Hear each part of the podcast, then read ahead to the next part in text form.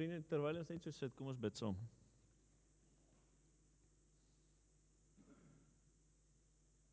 Here, ons is elkeen hier vanoggend om U aangesig te soek. Omdat U verhouding met ons vir elkeen hier belangrik is. Ons nader tot U, Here.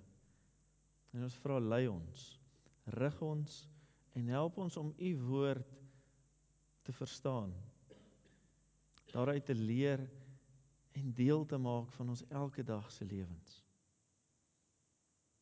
Ons bid dit vir elke kind in die Sondagskool. Dat hulle U sal ken op 'n deurlopende daaglikse basis, Here. Dat hulle U in U lewe sal raak sien. Ons bid dit vir elkeen wat hier sit. Dat ons sal weet in die goeie tyding en in die lyding is U met ons, Here, en sterk U ons.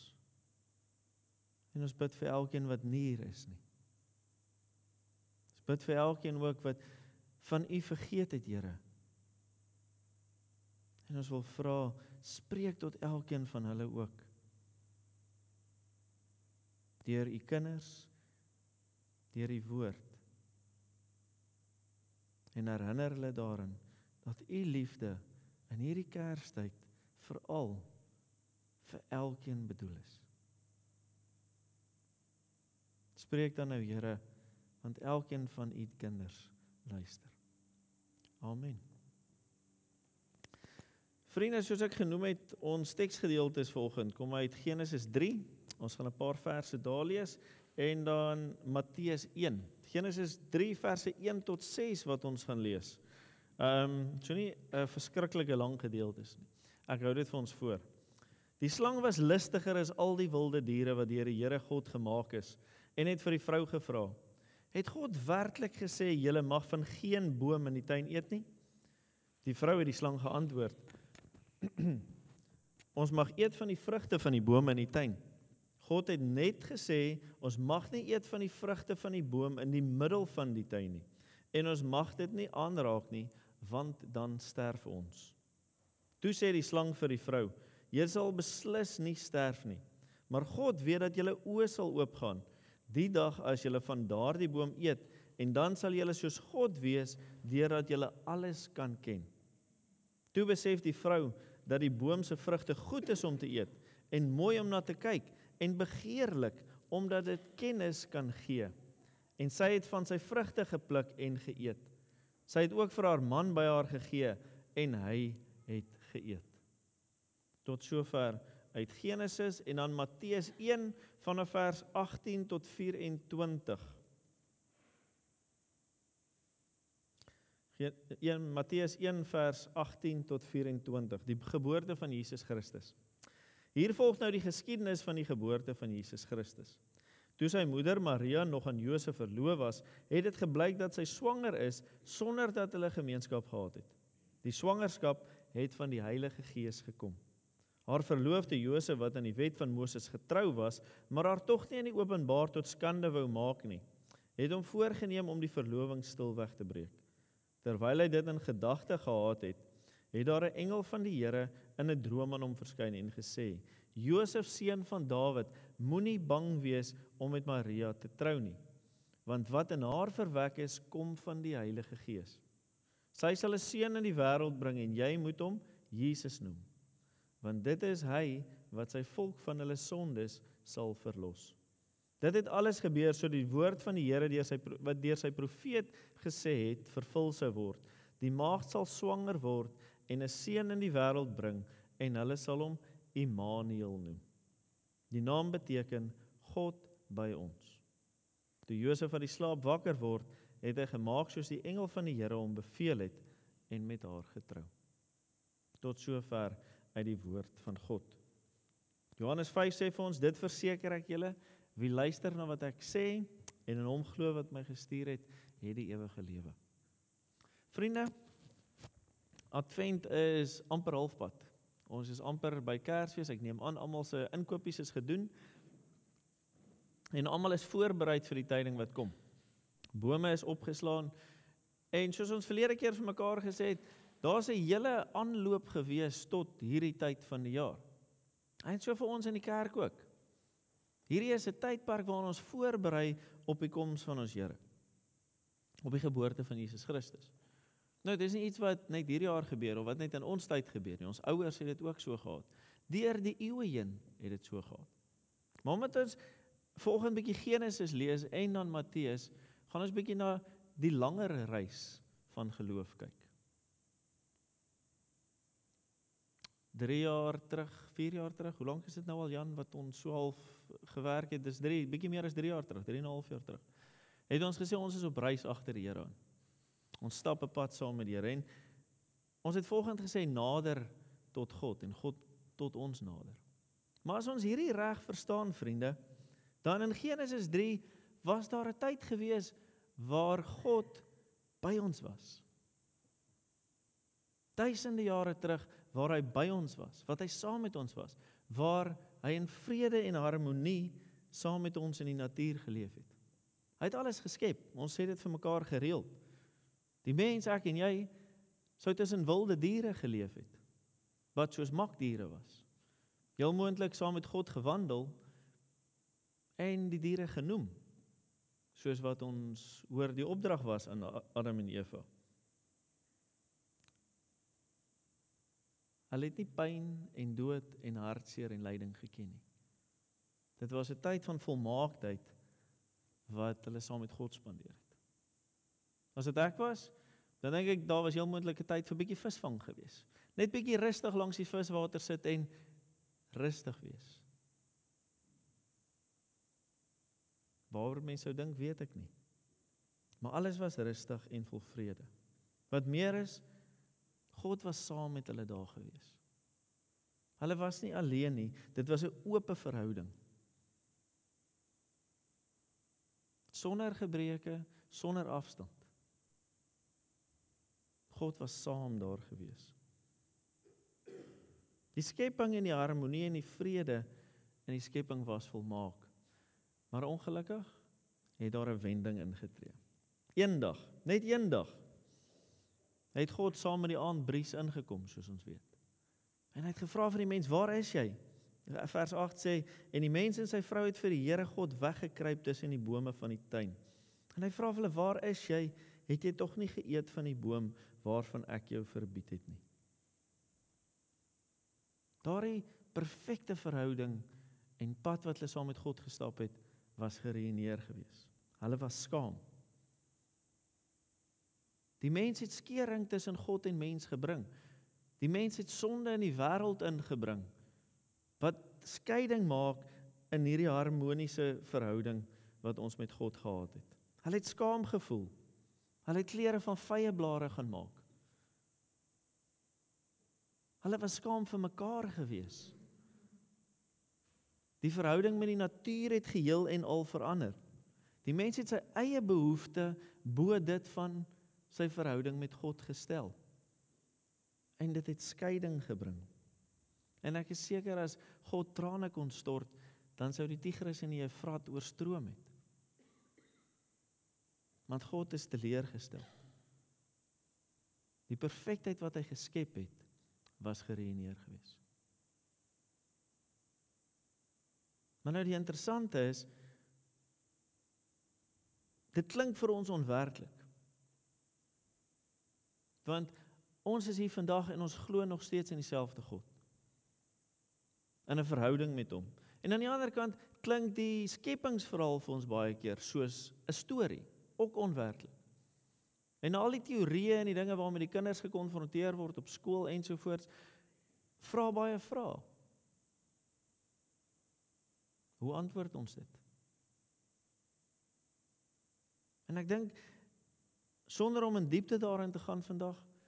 Daar's baie bewyse dat die skepingsverhaal nie noodwendig dalk gebeur het presies soos wat dit beskryf is vir ons in die Bybel nie. Maar watter volgeling wat ook al sê, die een punt wat ononderhandelbaar is vir my en vir jou is dat God alles geskaap het.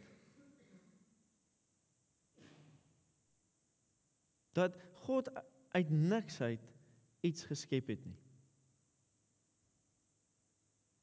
Hy het alles gemaak, in beheer van alles.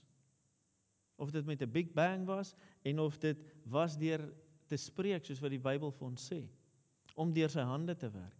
Hy het alles gemaak en hy het dit in detail gemaak. En die fokuspunt daarvan was 'n verhouding met die mens.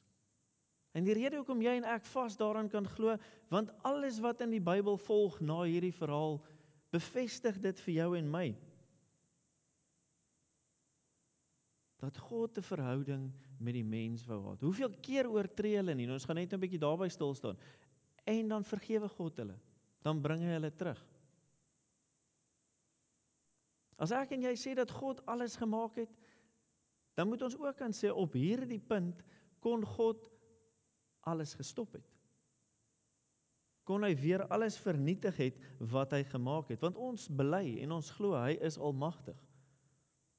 Dis hy kon dit so gedoen het. Maar Lukas 2 sê vir ons God het blydskap, vreugde in die mens gehad. God het waarde in 'n verhouding met die mens en daarom vernietig hy nie lewe nie. Dis dalk nie meer so rustige en sorgelose bestaan wat die mens gehad het nie. Maar God het ons nie weggegooi nie. Na die sondeval stuur hulle uit die tuin uit. En dis 'n harde lewe wat volg. Dis 'n lewe van werk, swoeg en sweet. En deur die eeue, soos ons almal weet, het daardie werk verskillende forme aangeneem. Vandag is dit kantoorwerk, op 'n tyd was dit boere handewerk geweest. Op 'n tyd was dit oorlog geweest.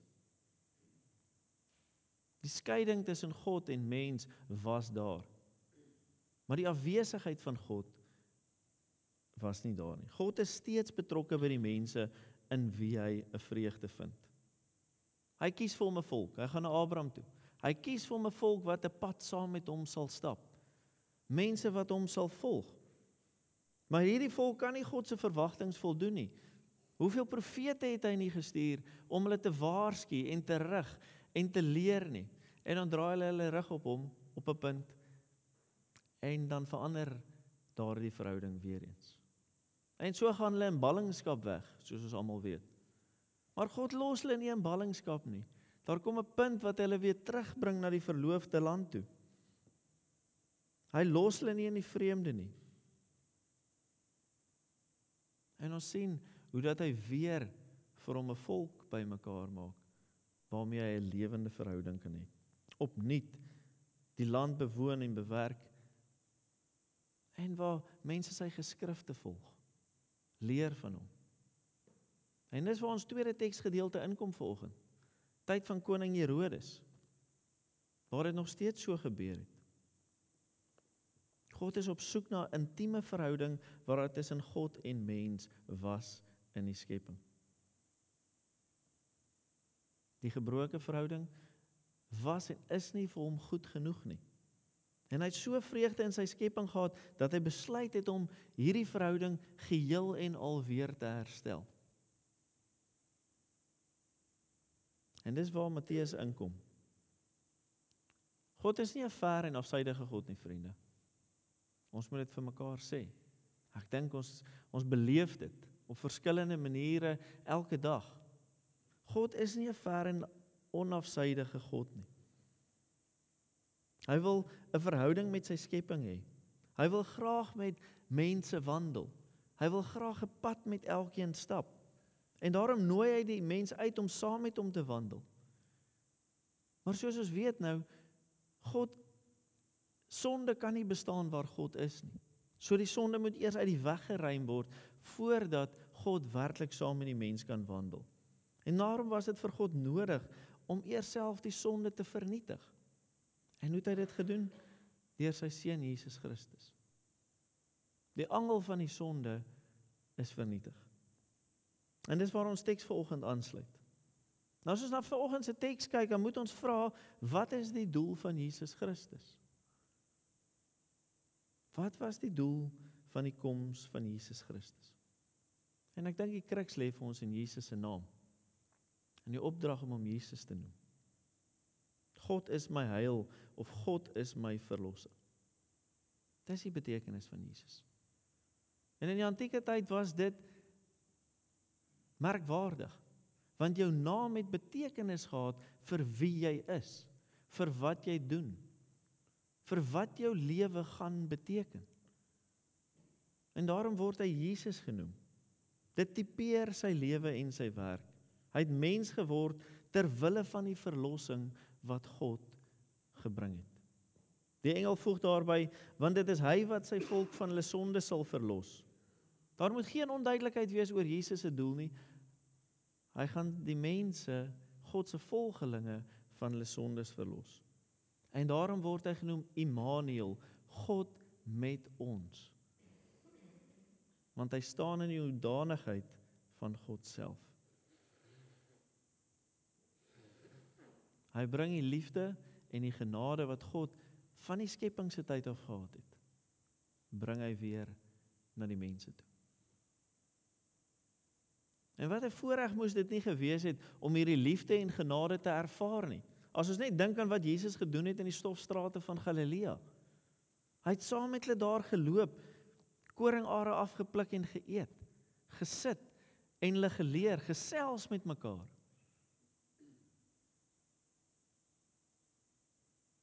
Hy het hulle kos gegee, wonders gedoen. Hulle die mag en die krag van God gewys en dit is vir jou en vir my gedokumenteer sodat ons dit vandag nog kan lees en kan weet. Hy het by die armes ingegaan. Hy het by sondaars gebly en gesê die genade en die liefde van God is nie net vir daardie mense daarbo nie. Dit is vir elkeen wat hom soek en elkeen wat in hom glo. Hy het die reëls van die tyd oortree. By vroue gesit en gekuier by melaatses besoeke afgelê om die boodskap liefde en genade van God te kommunikeer. So ek en jy kan eintlik maar sê die mense het 'n smaakie gekry wat dit was om weer saam met God te wandel.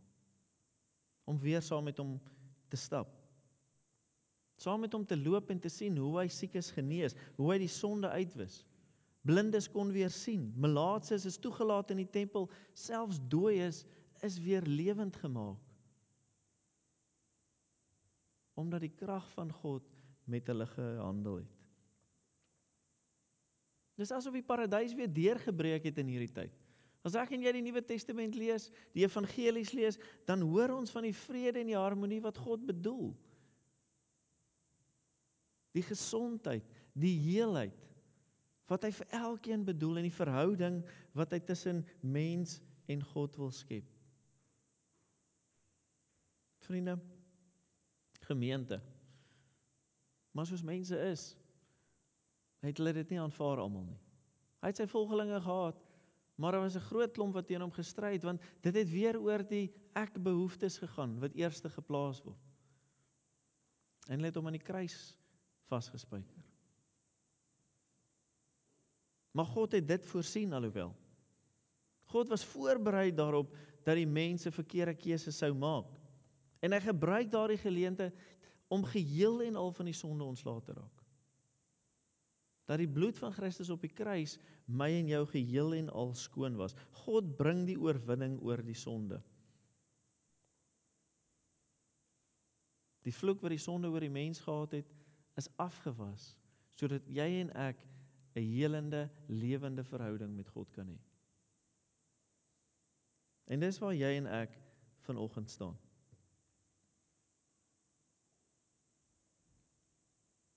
God wandel vandag nog saam met jou en my. Handelinge sê vir ons hy het sy Heilige Gees gegee om in en met ons elkeen te wees. Hy het sy woord gegee wat jy en ek kan lees en wat ons rig en lei elke dag, wat ons bestudeer. God wandel saam met jou en my. Deur die kerk praat hy met ons, met ons kinders, deur vriende, klein groep.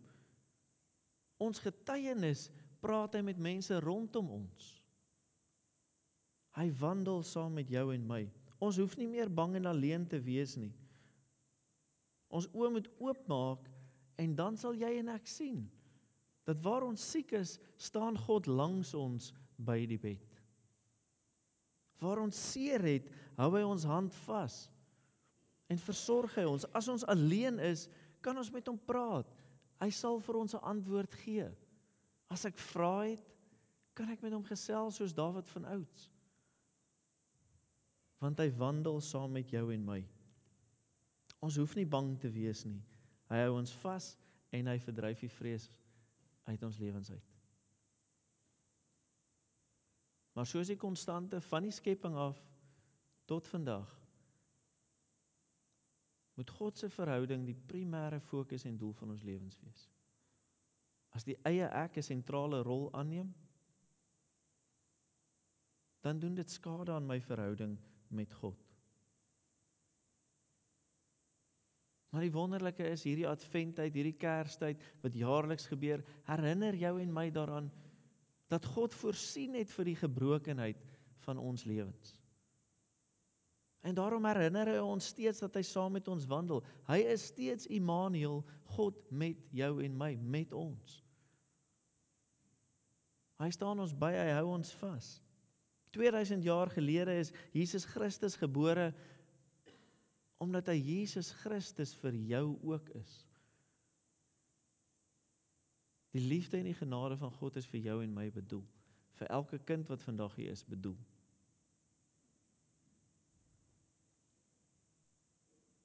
En daardeur het God bevestig dat as hy na jou lewe kyk, het hy vreugde in jou lewe. As hy na ons gemeente kyk, het hy vreugde in dit wat ons doen in sy naam en tot sy eer. Hy het vrede gebring tussen elke gelowige en homself. En wanneer ons raak sien dat Jesus Christus se geboorte die betekenis het, dan ervaar ek en jy dat God se vreugde en se vrede vir elkeen van ons bedoel is. Dan weet jy en ek dat advent werklik beteken dat God vir jou kom en vir jou daar is. God is by ons vriende. Hy roep ons gereeld, waar is jy? Hy roep ons gereeld, waar is jy? Kry ek en jy skaam en kruip ons weg? Of antwoord ons, hier is ons Here. Neem ons sy uitnodiging aan en stap ons die lewenspad saam met hom. Mag jy en ek in hierdie adventtyd die ster volg, die pad volg en die pad saam met God stap want hy het 'n lewende verhouding met hom moontlik gemaak vir elkeen van ons wat glo en wat dit wil doen. Amen. Kom ons bid saam.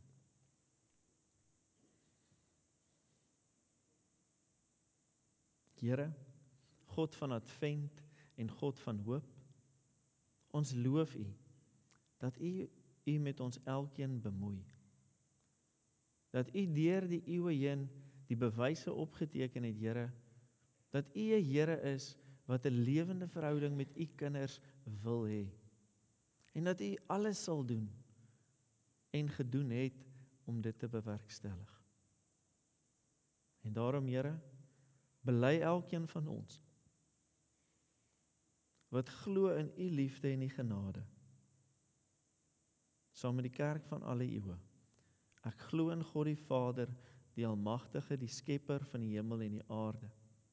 En ek glo in Jesus Christus, sy enige gebore seun ons Here, wat ontvang is van die Heilige Gees, wat gebore is uit die maagd Maria, wat ook gelei het onder Pontius Pilatus, gekruisig is, gesterf het en begrawe is en ter helle neergedaal het. Jesus wat op die derde dag weer opgestaan het uit die dode en wat opgevaar het na die hemel en sit aan die regterhand van God, ons almagtige Vader. Van waar ons Here sal kom om te oordeel oor die wat nog lewe en die wat reeds gesterf het. Here, ons glo dat in die Heilige Gees U saam met ons wandel. Ons glo in 'n heilige algemene Christelike kerk. Ons glo in die gemeenskap van die heiliges. Ons glo in die vergifnis van sondes en die wederopstanding van die vlees en 'n ewige lewe saam met U. Amen.